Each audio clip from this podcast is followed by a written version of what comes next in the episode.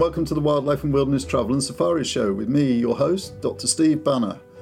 Well, what a time to start podcasting about the world of nature travel, now that all travel's been put on hold for a while.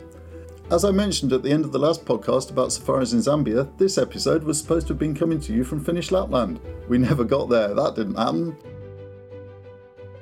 Instead, today I thought we'd bring you the first of our field recording microcasts, perhaps the perfect escapism for all of us unable to travel at present. I made this field recording of ambient sound from Ruzizi Tented Lodge in Akagera National Park in Rwanda just before the camp was officially opened. Like the park, this luxury eco lodge is run and managed by African Parks. They do tremendous work throughout Africa in wildlife conservation with community involvement. Check them out at africanparks.org. Hopefully, for some of you, the sounds will take you back to the African bush. For others, it is something to look forward to when we can all travel again. This is in fact an edited version from around 20 minutes of recording, so let me know if you'd prefer to hear longer full versions in the future. In any case, I'd love to know what you think, and you can get in touch by email to podcasts at wildlifewilderness.com and I'll respond. In the meantime, if you're thinking of visiting Africa, check out our website at wildlifewilderness.com.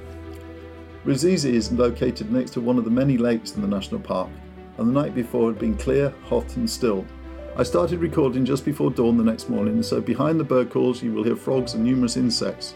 We start with a red chested cuckoo perched nearby, and then there is what is often described as the call of Africa from fish eagles. The Hadada ibis fly over, and there are many other lovely songs from the African bush. So sit back, relax, and enjoy.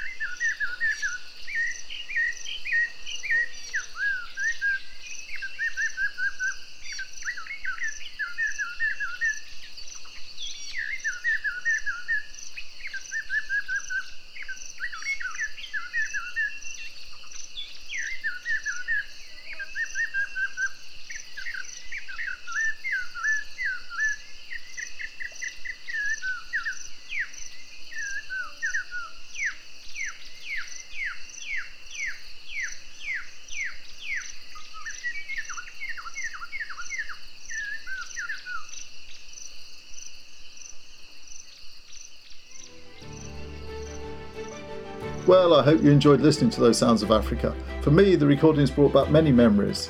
I'd had a great day travelling right through Akagera the day before with some good wildlife sightings along the way, and I also recorded close to 100 species of birds. In the next episode, we will have the first roundup of happenings from around the natural world, which at this time seems particularly poignant. Bye for now, and be sure to join me next time. Wildlife and Wilderness is at all Protected.